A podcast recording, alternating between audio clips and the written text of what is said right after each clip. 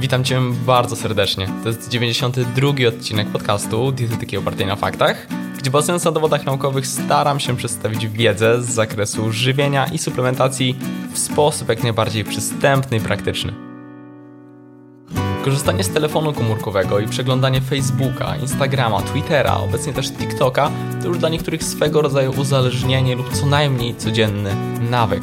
Niekiedy towarzyszy nam on nawet podczas spożywania posiłków i warto wiedzieć, że taka czynność, choć dla niektórych jest już oszczędnością czasu, bo tak była nazywana, to może nieść ze sobą negatywne konsekwencje, w szczególności dla osób próbujących się odchudzać. Dlaczego? o tym w dzisiejszym odcinku. Zapraszam do materiału.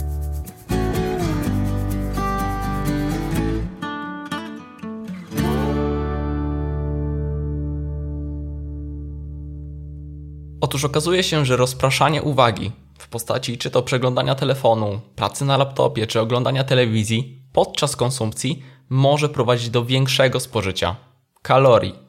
Badań w tym zakresie już trochę opublikowano, są już nawet ich e, przeglądy, ale opowiem tu o wynikach jednego ciekawego badania.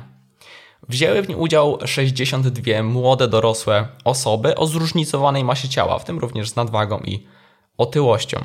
Ochotnicy zostali poddani trzem sesjom doświadczalnym. Każda sesja była nagrywana i za każdym razem badani otrzymywali tę samą opcję wyboru pokarmów. Obejmowały one żywność wysokokaloryczną, np. ciastka, e, czekolada, ale też w kontekście napoi, napoje e, słodzone i żywność niskokaloryczną, np. jogurt naturalny, tosty, owoce, e, ale też w kontekście właśnie spożycia płynów w wodę. Uczestnicy zostali poproszeni o spożycie pokarmów do poczucia satysfakcji.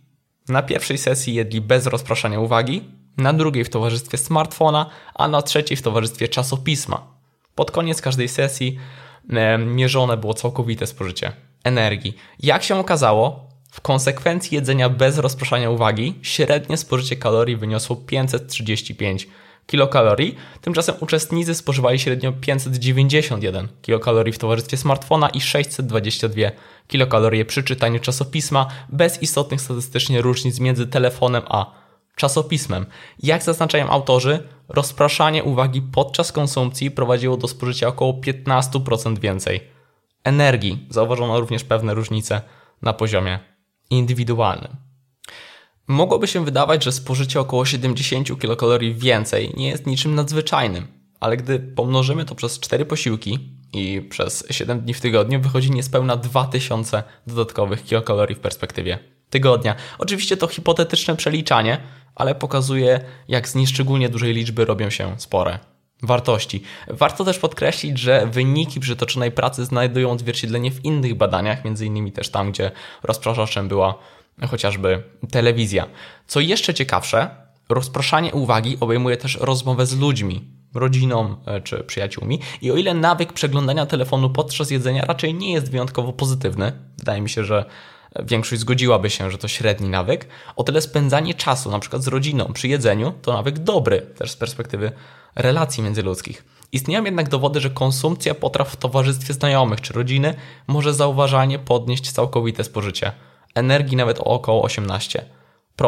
Nazywa się to społecznym ułatwianiem jedzenia i odnosi się do tendencji ludzi do spożywania większej ilości jedzenia podczas spożywania posiłków z innymi niż podczas spożywania posiłków w pojedynkę. Ostatnie badania, które zostały przeprowadzone w tym zakresie, sugerują, że ludzie nie robią tego świadomie.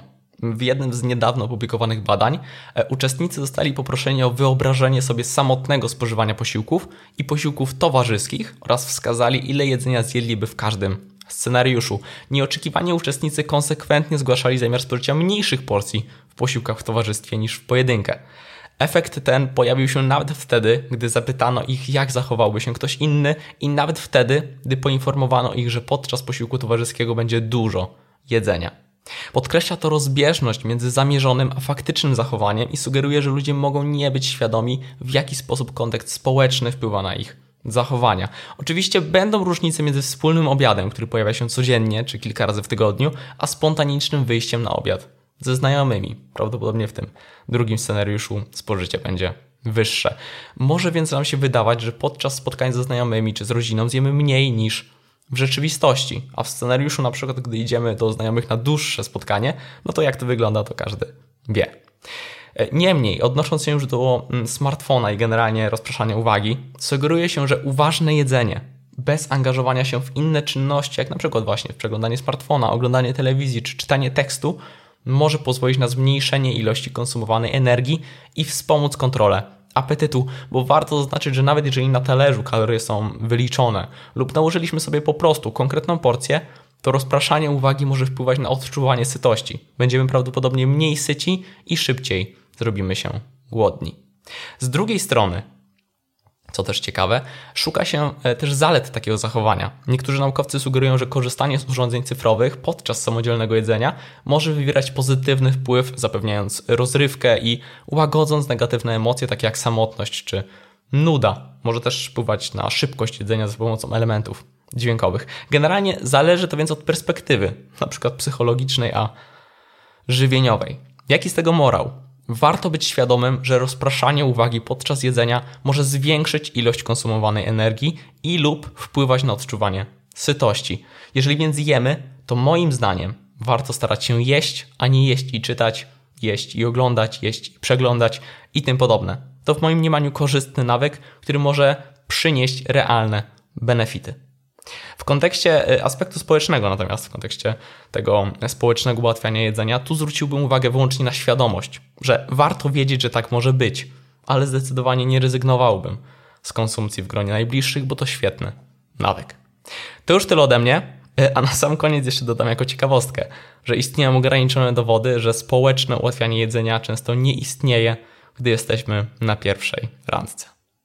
Do zobaczenia, do usłyszenia już niebawem. Hej!